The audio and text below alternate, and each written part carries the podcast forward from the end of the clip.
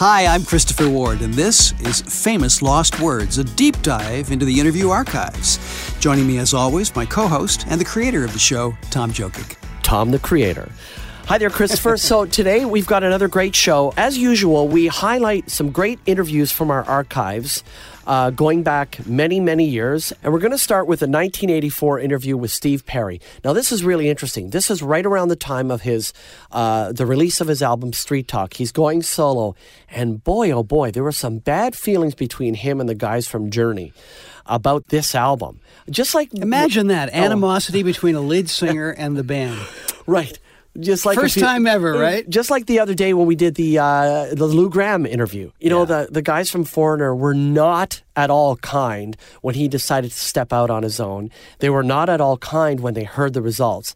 And it was and it got even worse when that solo album became successful. This is a bit of a similar story here, but you got to hear Steve Perry's take on it and the importance of him making that album. It's a sensational interview, and, it's just a matter of seconds away when we, uh, yeah, when we it's, play that. It's really, really cool. Yeah, I mean, you know, they attack on the music front but I think what it's all about is that it goes contrary to their interests. Right. Business wise. For sure. I mean, what's on there musically, I'm sure they'd be happy with ultimately. Right. Yeah. Exactly.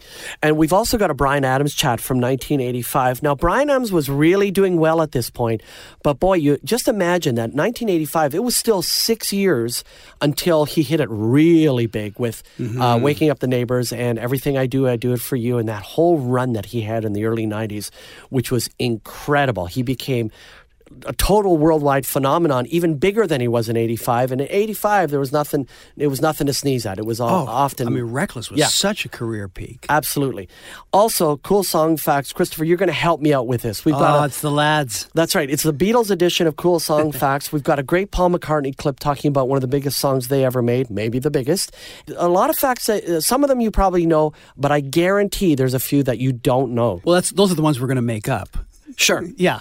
Sure. Did you know, for example, that Ringo had a plastic pinky finger? I just made that up. Anyway, sorry, never mind.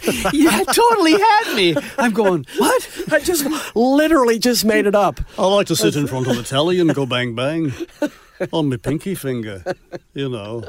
Anyway, and in our last segment, it's a it's a brief couple of uh, segments that you did with Carl Wilson of the Beach Boys. Mm-hmm. Now, Carl Wilson isn't one of those A players in the in the history of rock and roll, but boy oh boy, what he had to say here was both really interesting and really sad.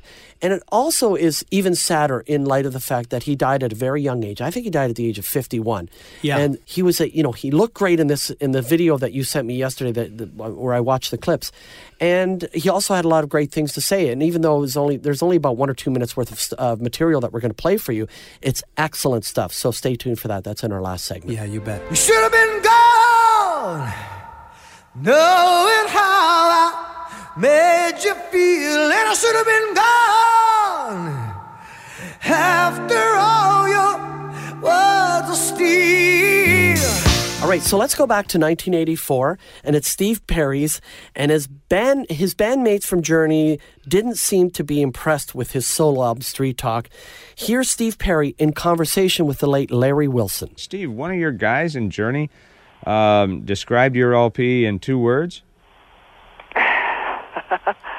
Where'd you hear this? I don't mean to be difficult, but it's been written somewhere that uh, somebody in your band, unnamed, said it sucks. I don't happen to agree, and I'm sure you don't. Well, um, well, it, get, it got turned around to it sucks, but I I don't know exactly what the words were anymore. I I I really didn't want to mention who it was. Uh, it just it's you know it's a little annoying when everybody else does their projects, and it was.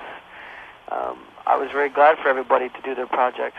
Um, there was a couple done by uh, uh, Steve Smith, a couple done by Neil, and Jonathan's been doing his projects with his wife. And really? So you should get the same amount of respect, right? Well, I mean, I hadn't I hadn't done any ever. I I thought I'd be the last one to go out and do something. I thought because I was a very team player, mm-hmm. and when I decided to do one, um, I at least I didn't think I would get bad reviews. At least it'd be a little bit better than that, but that's okay. I mean, from the guys' reviews, you know. Right, from within your own group. I I don't mind. I'm, that's all right. Is Journey still a, a viable uh, uh, product for you? I think so. Yeah. You never know. I mean, we're all we're all just sort of in separate places right now. Yeah. And um, I guess that we're going to get together and do some talking here pretty quick. Have did you work out your frustrations? Have you got it to? Do you feel this Street Talk album has come out showing a side of you that you want to show that way? Yeah, I'm pleased with the album. I'm I really am pleased with what I did. I set out to to really uh, really vent some frustrations. I you don't know how good it feels to to see it become successful. In doing this LP and all it meant to you artistically, did it have some, um, uh, let's say, spin off to your personal life? It didn't change anything except that maybe it changed my, my inner person, feeling better about myself. Yeah. I think that would probably be it. As far as as far as a the old pocketbook or anything, I was I financed the album myself. I didn't even wait for the record label to come up with the money. I just want to go down to L.A. and do it. So I just put a lot of coin into it myself because the record deal wasn't coming close to being solved, and uh, my solo deal, I mean. So you really went about this on speculation. I went about it because I needed it. I needed it. It was probably the best therapy I could. I could have sat in a room probably for six months with a therapist if I to try to feel good about venting some creative frustrations. But nothing would have been better than doing this album. All right, so there you go. Steve, Steve. Perry mm-hmm. really taking it from his bandmates, um, but trying to take kind of the Zen way out of it in terms of going, okay, well, the, those guys are just being the guys, and um, and you know I don't understand it. I was always fair to them. I always gave them their space. I'm the last guy in the band to do a solo project, and yet here they are, you know, uh, peeing all over me for doing that. Well, right? well, Larry uh, didn't pull any punches as the interviewer either. Like right yeah. off the drop, oh, it's like so apparently one of the guys said your record sucks. You know, that's one of the things I noticed. Um, that's a dangerous tack uh, for an interviewer. Absolutely. And many of the uh, interviews uh, were done uh, here. You know, not everybody listening knows where we're, we're located, but um, many of the interviews were done here in the CHUM FM studios in Toronto. And one of the things I noticed is, boy, there's two or three of the guys that worked here who did not back away at all, hitting the subject hard with controversy right off the bat. Like if I'm going, if you are going to interview someone and you know there's a controversy you need to address, you usually wait a few minutes, right? Well, yeah, because and, if they're going to walk away, I want to at least get part of an interview. That's right. Exactly. exactly. you can You don't want them to get up and leave. But these guys, um, and Larry was uh, Larry was part newsman, right. and part entertainment reporter. So like, he had more of an edge, say. And and he did, and he but he was a hard news guy, but he also had a great like great way about him. Mm-hmm. So I can see how sometimes he can just interview guys and they'll they'll kind of take it from him. I don't know. There was something about it, but but he hit them hard right off the bat with uh, with his questions sometimes. But you know, you can see that uh, with Steve Perry, it was it was a necessity for him to be able to do that album, or. Mm. You know, in his own words, he would have gone crazy, and he needed to do it. It was therapy for him. Well, he's not the first or the last artist to use their notebook and use their guitars and use their studio as a, a source of therapy and, and, consolation in life. I mean, that's probably one of the reasons why you start out writing. Absolutely. You're trying to express private thoughts that you're not comfortable putting out there for other people to hear. How many artists have you heard say that if I that, that music saved their life? If I, it wasn't for music, I'd probably be dead. You know, Eddie All of Vedder. Them. Right. I, I, remember Eddie Vedder saying it specifically and mm-hmm. so many other artists. But back to Steve Perry. So Steve, you know, there's been a lot of history since that uh, that interview was done. I, he, he had done a, uh, a second solo album. He worked off and on with Journey over the years, but but more off than on, and he's been away from the band forever. Uh, there were some health issues that he had. He was dealing with the uh, the health, uh, I think, of his mother or grandmother that took him away from the band for a while. They they weren't happy about that because it, it postponed something that they were working on. Then he had some hip problems, and the band the band didn't want to wait for him because he actually put the band on hold for over a year to work on his hip problems. Wow, getting and old saying, sucks, doesn't it? and but this was this was not this was still like 20 years ago. So the fact is, it took so long for them to get going again that they decided to move on without him. They went with a lead singer who didn't work out, and then they found Arnel, the the current guy who mm-hmm. I believe is from the Philippines, and he's done wonders with the band and is very popular. Was a killer vocalist. Yes, and of course, when Journey was uh, inducted into the Rock and Roll Hall of Fame, he gives the new guy Arnel a shout out, and it was a really classy move. I must give a complete shout out to someone who sings his heart out every night and that's Arnel Pineda. Where are you, Arnel? Very classy, but he saves the most praise for his former bandmates. Aynsley Dunbar, Gregg Rolie, Steve Smith, Neil Schon, Jonathan Cain, Ross Valory. Are you shitting me?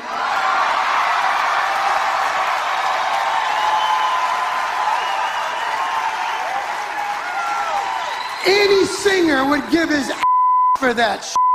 I mean, they play so well. So, guys, I thank you so much for all the music we've written and recorded together. It will be forever in my heart. Thank you. I love that speech. Me too. Because, as you said in the setup, you can hear the emotion. Um, and I remember uh, when I interviewed George Harrison about the Rock and Roll Hall of Fame, he said, You know, it didn't really mean anything to me until we got there. Yeah. And he's like, Yeah, there were the lads and there were some people and all these people we knew. And he said, Suddenly I got a sense of why it was important. And you can hear it in Steve's voice. Right. He is overwhelmed by the moment. And I love how he turns the spotlight on his band members, mm-hmm. starting with guitarist Neil Schon. Yeah. He just says, This is the reason why Journey existed, is because of this guy's fantastic playing. That may or may not be true in the eyes of the fans, but I think the fact that he said it just shows you what a class act he is. Didn't you, when you saw the video and when you heard the, his speech, uh, when he was walking up there, I wasn't sure what he was going to say because there's been a lot of bad feelings between them. A lot of he- water, many bridges. That's right. And boy, he really let bygones be bygones. And you could see at times when, when he started speaking, I think that the guys had no idea what he was going to say. Hmm. Was he going to be completely gracious? And he wasn't 100% gracious. He was 1000% gracious. Yeah. He, he there was not one iota of bitterness in anything he said and it was all shining a light on his bandmates and it was so classy and it was a, it was a really uh, I found it very moving that that he did that rare. yeah, for sure. Famous Lost Words is brought to you by Alarm Force. Managing your home is a lot of work, but securing it doesn't have to be. Let the professionals at Alarm Force take home security off your to do list. With Alarm Force, you can rely on professional installation, dependable products, and industry leading customer service. They provide protection for burglary, fire, and flood with a suite of smart home products like door locks, lighting, and thermostat, all controlled from anywhere in the world with the Alarm Force mobile app. No charge for installation with packages starting from only $29.99. Call 1 800 267 2001 or learn more at alarmforce.com. Welcome back to Famous Lost Words. My co host is the creator of the show, Mr. Tom Jokic. It's a deep dive into the interview archives. Well, quite a deep dive over 30 years to Bryan Adams' early success with the album Reckless.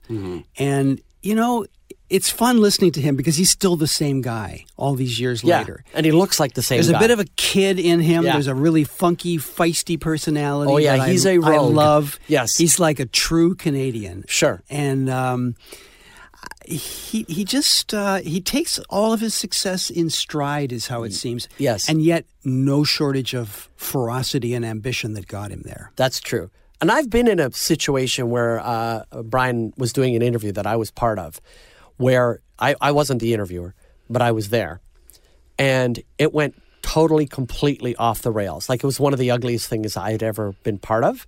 Wow. Yeah, one of the worst interviews of all time. What happened? And then, ah, Come you know on, you, you've gone One- this far. One day, little, little taste. one day we will um, we will talk about it in more detail uh, because quite frankly I have to gather my thoughts before I uh, before I tell you all the story Okay. the whole story behind that story um, but it was very interesting and um, um, yeah I think that sometimes some artists can be in a frame of mind where they just don't want to be um, where they don't want to answer certain questions and um, and if you ask them those questions they they turn off immediately right Yeah. I'm, I'm sure you've had situations like that You Um, have to have a sense of that. I mean, sometimes the, the, the label will lay down ground rules. They'll Right. say, okay, do not go here and, or go here at your peril, Mm-hmm. That's right. say. That's right. But it's also up to you to be aware of, you know, what the context is, what's Mm. been going on in that person's life and their career, you know, what they're wanting to talk about. And Right. your, your job is to create a bridge between the artist and the audience, I yes, think.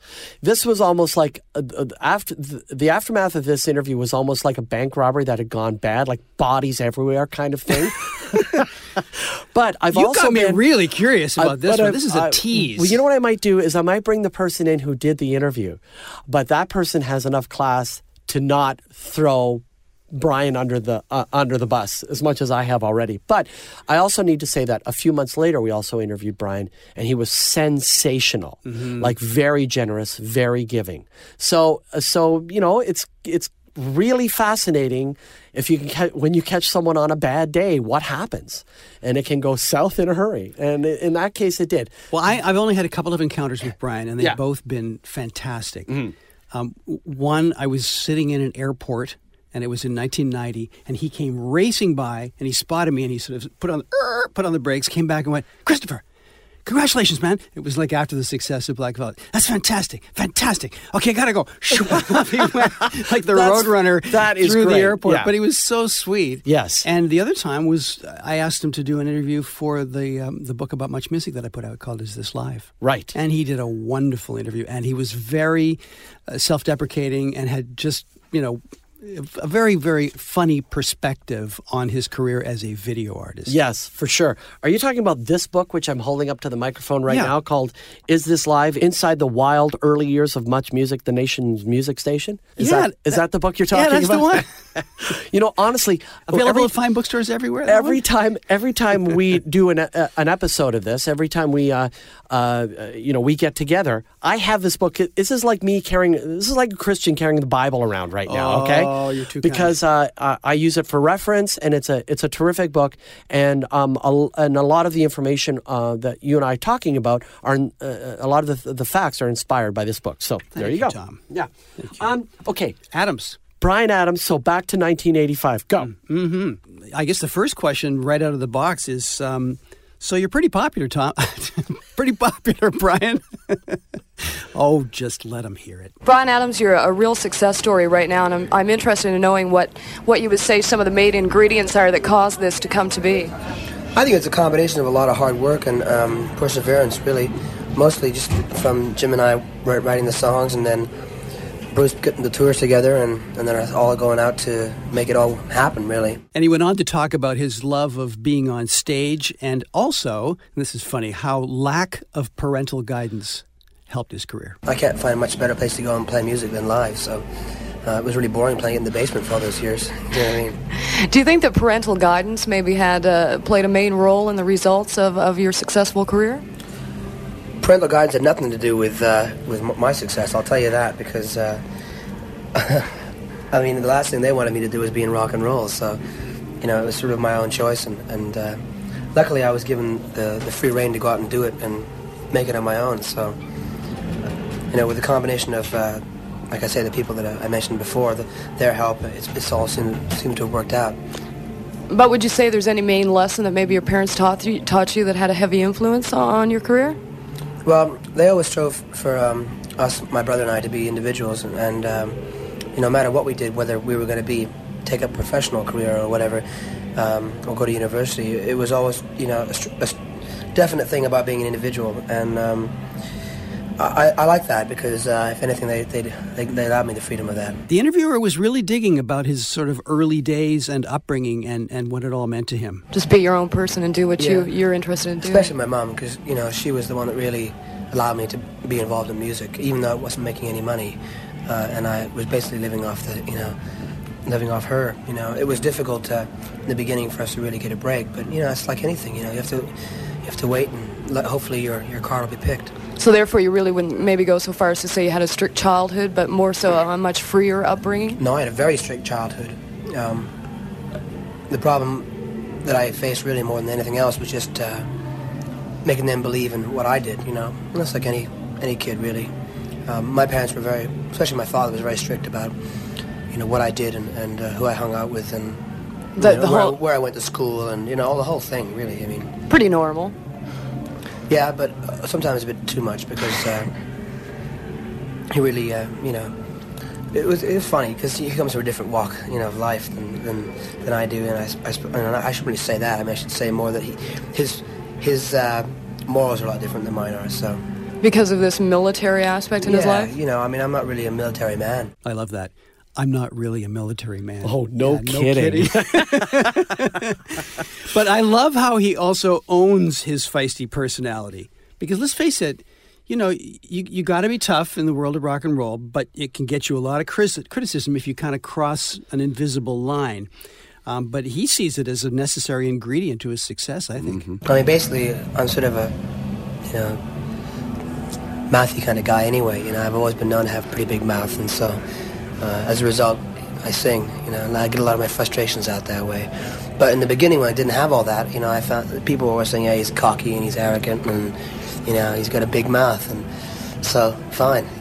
But uh, being rebellious is sort of a, uh, a characteristic which, in my mind, has always been a thing which has sort of just been a strive for maybe uh, something individualism, you know, just to try and get your own individualist stamp on something you're doing. So it just takes time. Still more to come on Famous Lost Words, including our chat with Bryan Adams. Also, Phil Collins talks about his first massive solo hit from 1981.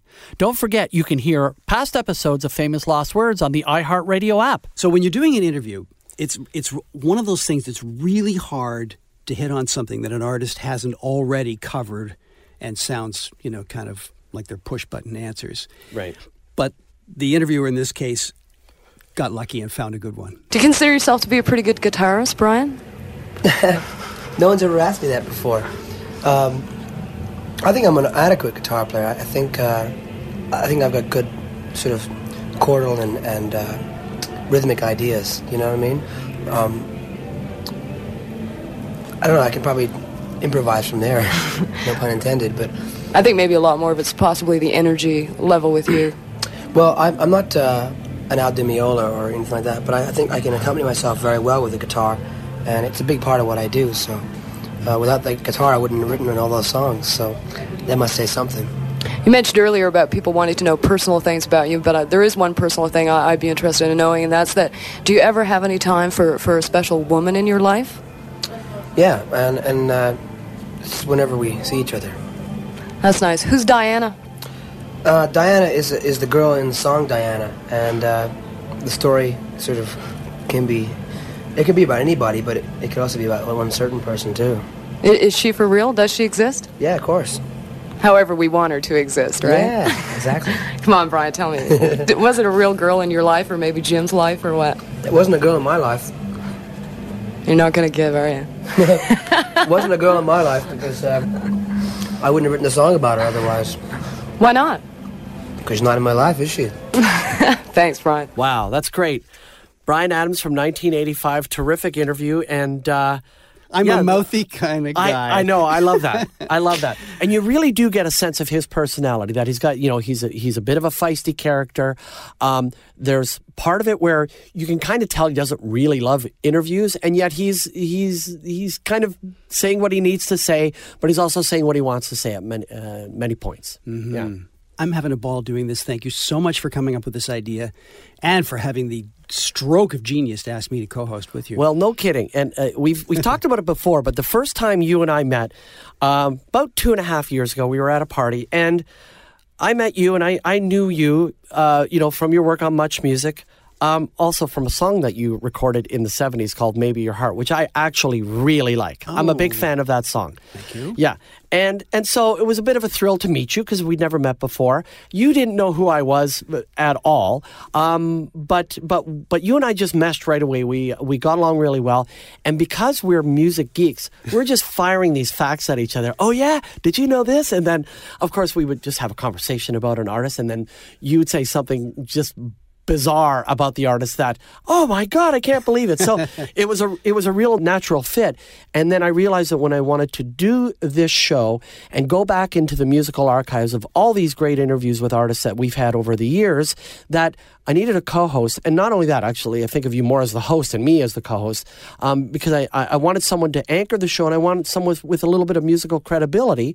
And you have that. You have that as an artist you have it as a songwriter and you have it as a, someone who's been part of uh, of Canadian pop culture with your work at Much Music, and then you wrote a damn book too about Much Music. So, so really, what am Thank I you. doing here? Well, I'll just leave. Well, you know, I I started my career in entertainment business in uh, radio. I was going to, to Trent University by day Right. and doing the all night show at CKPT in Peterborough. Right. Which one suffered?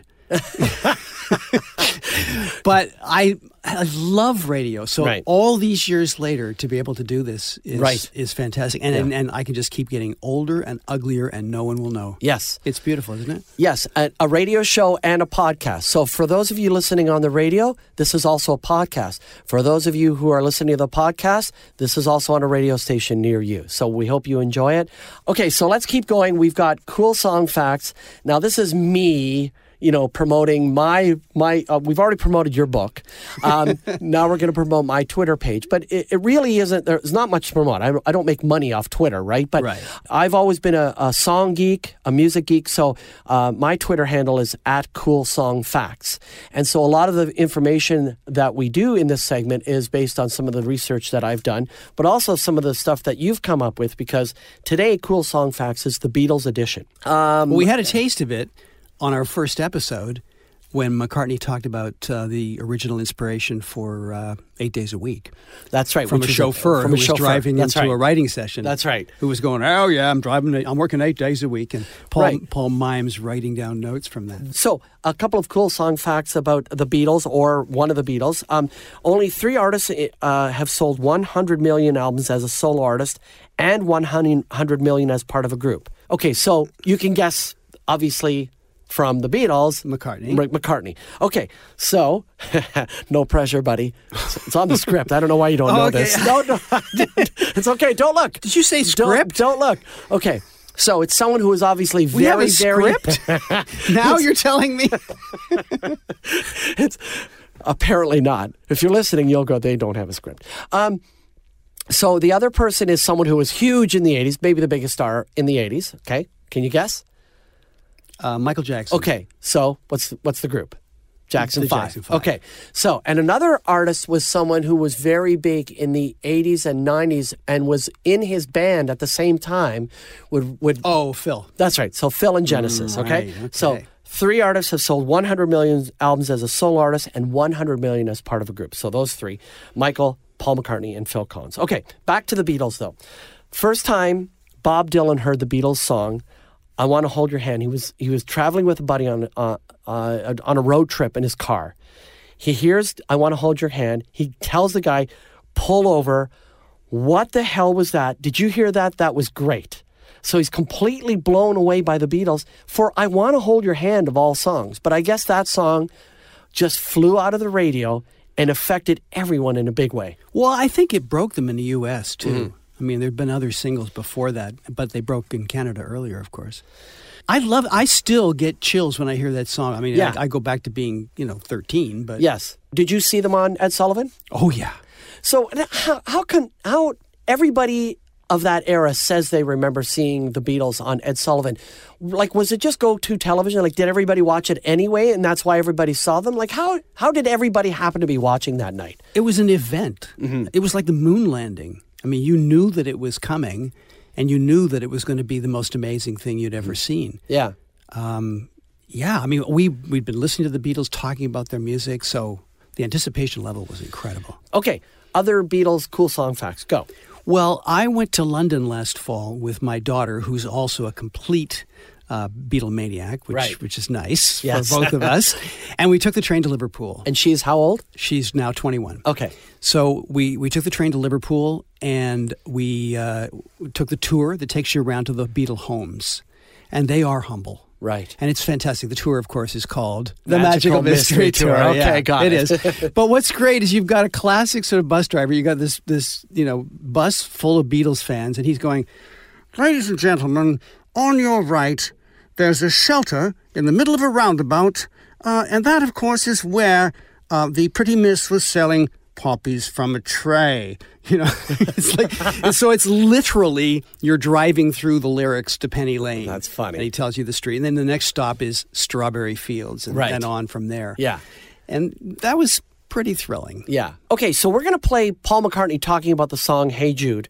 A couple things about that song, and one of them is that I read very recently is that John Lennon actually thought that that song was written for him. And even after years and years of Paul McCartney saying who it was really written for, Lennon really did think it was about him because he said it was Paul's way of asking him to stay with the group, but also that he had his blessing to be with Yoko. It's weird. I'm not quite sure why John would think that, but the last time he said that was in 1980, the year the year he he died. Um, but he was still, but he believed that right up until uh, he was gone, that Paul actually wrote "Hey Jude" for him. But uh, but uh, Paul has something different to say Here's about the that. straight goods. So I was uh, driving out to John's house, but the, he and Cynthia had just got divorced. And I knew Cynthia and Julian, obviously, the family. So I was going out, I think, just to say hello. Uh, the story ended up, I was going out to ask Cynthia to marry me, but that was a joke. And really, honestly. But no, I was just going out there to pay a visit and stuff, uh, out of friendship. And on the way out, I got thinking about Julian's position in the divorce. And uh, was and, and thought in my mind, "Hey, Jules, don't make it bad. Take a sad song and make it better." Um, and then, for some reason, I changed it. Maybe to not, you know, to protect the innocent. Just, "Hey, Jude." Jude just seemed a, a harder name, a little cooler name in a way. Well, there you go. That's uh, you know, it was really it's really kind of cool to imagine um, Paul hearing about John and Cynthia breaking up, and he knows that you know Julian will probably not be part of the picture as much as he was. He's saddened by that. He's going over to uh, you know to visit. Uh, to give his well, uh, to give his good wishes, I would guess to Cynthia and to Julian, and he's Mhm. thinking of these lyrics. That's fascinating, and it's Yeah. really sad. It's a great story. Yeah, though. for sure. Have you got some more cool Beatle facts for us? Well, let's. Uh, I want to leave you with this one, and that is that George Martin, after they recorded "Hey Jude," said no radio station is going to play that song because it's seven minutes long. No one's going to play it. John Lennon said they will if it's us. Hey Jude, don't make it bad. That was cool song facts. Thank you, Tom. Coming up next on Famous Lost Words, a lost interview with a fascinating but sometimes forgotten member of one of the biggest bands of all time. And don't forget, you can check out past episodes of Famous Lost Words on the iHeartRadio app. For example, the 2004 interview with Janet Jackson from just a few weeks after the Super Bowl, or a chat with Mick Jagger or Peter Frampton, all that and much more. So, Christopher, you um, you told me the other day we were going to run some clips of Carl Wilson. I'm going, huh. Well, okay. How interesting is that going to be? Like, what? Do, what can? what does the late Carl Wilson have to say that's of interest? And then I heard the clips, and I just went, "This is just great. This is great stuff." And uh, like I said earlier in the show, there's a certain, you know, these clips are kind of tinged with tragedy, just because you know that he's gone. He died at a young Mhm. age, and uh, but what he had to say was uh, w- was just you know very powerful and uh, uh, and really interesting and excellent. He's a very thoughtful guy. There's a, a extremely subdued quality to him, and it's in such great contrast to the sunniness of their music. But that that often happens. This goes back to 1986, And this is you interviewing him. Is that Mhm. correct? Yeah, this goes back to 86. Um, the Beach Boys were celebrating their 25th anniversary as a band with a compilation album and a tour. So Carl Wilson, the youngest brother and the band's lead guitarist, came in for an interview. Um, I asked him about the band's creative peak, and he answered it, but then he kind of shifted it over to their peak as a road band. Well, in some ways, that late 60s, early 70s was our creative peak. Uh, I know many consider Brian's peak to be Pet Sounds. And that was recorded or released right around 66. Right. Uh, yet, we, we focus more on the roads starting in the. We really, really got into it in the early 70s and really became a great road band at that time. And that's when we were always. Uh, uh, in the Rolling Stone poll, you know, of the live bands.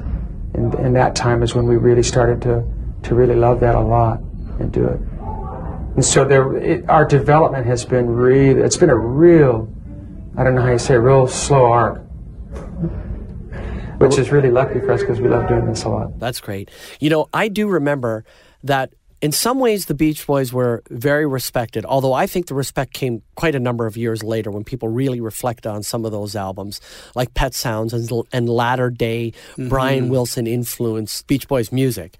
But boy, oh boy, did they take off in the 70s with their touring. And they came to the CNE Yep. and they came to a lot of, you know, festivals in saw Canada. one of those shows. Yeah. And it, they were just huge events and everybody knew the songs and everybody had that double album, Endless Summer uh, uh, album, that collection of greatest hits. And then sometime, it was many years later that I discovered the true beauty of some of those songs like God Only Knows and, and, um, and Good Vibrations and the depth of, of how much went into those. Oh, uh, the musicality behind yes, those, for sure. But also, there was a time that, that for me was their creative peak, and it was around the albums Holland Mm-hmm. and Surfs Up, which were very sort of philosophical albums. Yeah. It- it- Surfs Up is almost a misnomer because Right. you think, oh, it's going to be about uh, surfing and girls and cars and stuff, but it's it's not.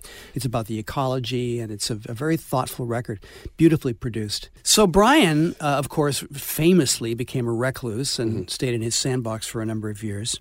Um, and Carl, at the time, lesser known, assumed more of a leadership role musically. Because in those days, uh, you know, Brian used to get session players in LA. The Wrecking Crew played on all those records, but Carl Wilson accompanied on guitar. So his parts are signature to some of those records. And um, I asked him about his famous older brother. He did sort of veer into a little bit of controversial territory for Beach Boy fans. Is Brian touring with you? No, he's not. And we wish he was here very much, and I know he does too. And he's uh, with the wacky Mr. Landy. You know, he's he really controls his his uh, time um, very thoroughly. And I don't know really what he's doing. I think he's they're they're developing a record. I know he made a a record deal with Sire. And uh, Brian did? Uh huh. Brian did. Uh huh. And I met uh, Seymour Stein. Nice fella. Yeah. Seems really committed to what he's doing, which is Well, he's nice. I'm glad to see Brian in the, in that setting. But it's difficult for us because we we don't uh, get to see him very much. Does that mean that he would then have a musical career separate from the Beach Boys? Uh, well, I would hope so. In Yeah. addition to, sure. Yeah. I think anything that uh, you know would help him in his unfoldment would be great. When you say Mr. Landy, who's that? Eugene Landy is is a is a, uh showbiz shrink sort of manager uh, guy from LA, Hmm. and I I did say he was wacky, didn't I? Yes, you did. that probably says it all. no, no, doesn't even. Oh man, you can tell he does not like Dr. Landy at all. He's trying Oh. so hard Yes. to w- withhold his uh, Yeah. Contempt. Well, you know, and in hindsight, you know, Carl was 100% right. And, uh, you know, the best thing, uh, uh, you know, based on what I know about that story, the best thing Brian Wilson ever did was get away with from Dr. Lan- Landy. And he seems in a much uh, uh, better place right now. Have know, you seen so- any of his uh, Pet Sound shows or anything? No. Fantastic. Yeah. I mean, the, the guy that everyone wrote off is just amazing. I have one Beach Boy story for you. When I was at Live Aid in London, the crowd were pretty excited just to be there Yeah. for the event. They were waiting for their favorites to come on stage, and they were beaming on the screen the performances from Philadelphia at the time. So you were in London for Live Aid. I was in London. So they were, you know, the crowd were really ignoring Madonna and all the other people that were that were coming up on the screen. But when the Beach Boys came up, people stood up, they sang the songs, they locked arms, they were doing like coordinated dancing Wow. in the stands. It, was it was amazing. Uh, the- Wow. The, durability of that music. You know, we are going to do an entire episode of you at Live Aid one of these times because there's so much to tell. You've dedicated an entire chapter of your book to it, and I love the stories that you tell. Um, I love how you guys kind of finagled your way even into Live Aid. Yeah. Uh, because even though MuchMusic was a big deal over here on a worldwide stage, it, was wasn't. who? Yeah, exactly. okay, every once in a while we put the spotlight on one of the biggest songs of all time. This song is from 1981, but this is Phil Collins from the mid 90s looking back on the meaning behind his big hit, In the Air Tonight. Well, that's an interesting song because every time I come to through North America, you know, um, Canada, I always get the stories that of you know what the song is about. I mean, once a day probably. Can you tell me what In the Air Tonight's about? Because I've heard that. I'm going with no preconceptions here, so I'll let you pick it up. Well, I, I keep hearing this story, and it, and it gets it's like Chinese whispers. It gets a little bit more elaborate each time I come back to the states or Canada. You know, um, is it true that you heard that you saw someone drowning, and you saw someone witnessing this that didn't help, and you found this person and invited him to a show, sp- shone the spotlight on him, and sang in the air tonight? That's the story. And that is such a bizarre thing to think up. I mean, who ever thought this up? I can I can understand someone saying, "Well, did you actually witness someone drowning and you didn't do anything to help?" Because that's kind of the, literally the lyrics. But uh, you know, all the stuff about inviting him to the show and you know, good- anyway, the song. Um, I don't know what the song's about because uh, the lyrics to that song were spontaneous. They came out. What you hear, the lyrics that you hear me singing on that song are, are what happened when I opened my mouth and recorded it on- my demo. I was going through my first marriage thing, and I think that probably there's a, there's definitely a, it's an angry, bitter song. The lyrics are, uh, as opposed to a sad song. So it's probably subconsciously a, a lot of that anger and, and bitterness and, and, and stuff. Although I was the one that was kind of being hurt, if you like. Although there's no everyone's hurt in a relationship like that, but you know, I don't know. I remember what I remember doing was uh, I had a few keyboards up in my studio at the time and a, and a drum machine and an, and an eight-track demo machine, you know, like record, tape recorder, and um, all my demos have really been my masters. I've, I use them as my masters on all my records, including the new one. But I remember just setting this drum machine pattern up, which I thought was kind of interesting, and uh, and getting a nice sound on my Prophet old analog synthesizer, just getting three chords that sounded nice, which are the three chords in the, in the tune. And straight away after I did that, which was basically just improvised, just to sort of, I was half of it was writing the song, and the other half was just trying to actually record it, just to see the meters move.